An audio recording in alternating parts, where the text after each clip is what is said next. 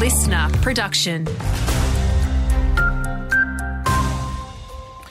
Hello, Hamish Finlay with you. Well, police have arrested two men and dismantled a significant cannabis growing operation in Bonnells Bay.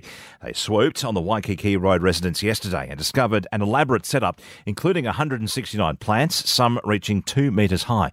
It was a pretty elaborate setup too. They had apparently diverted the power supply to bypass the power box.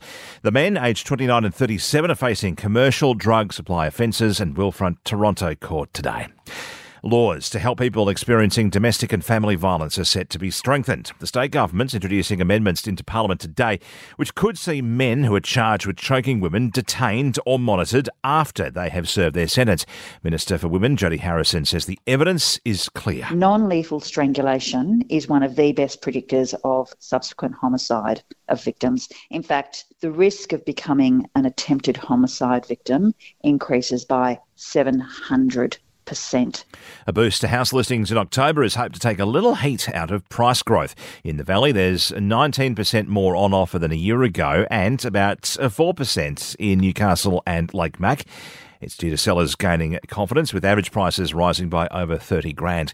And more share houses are popping up, but it's not getting any cheaper. Flatmates dot com dot a u is reporting a twenty-two percent increase in available rooms in regional New South Wales. In Newcastle, the average weekly price for a room is now two hundred eighty-two dollars, up seven percent in twelve months. Updating sport, Pat Cummins says Australia's World Cup victory this week is the greatest achievement of his career.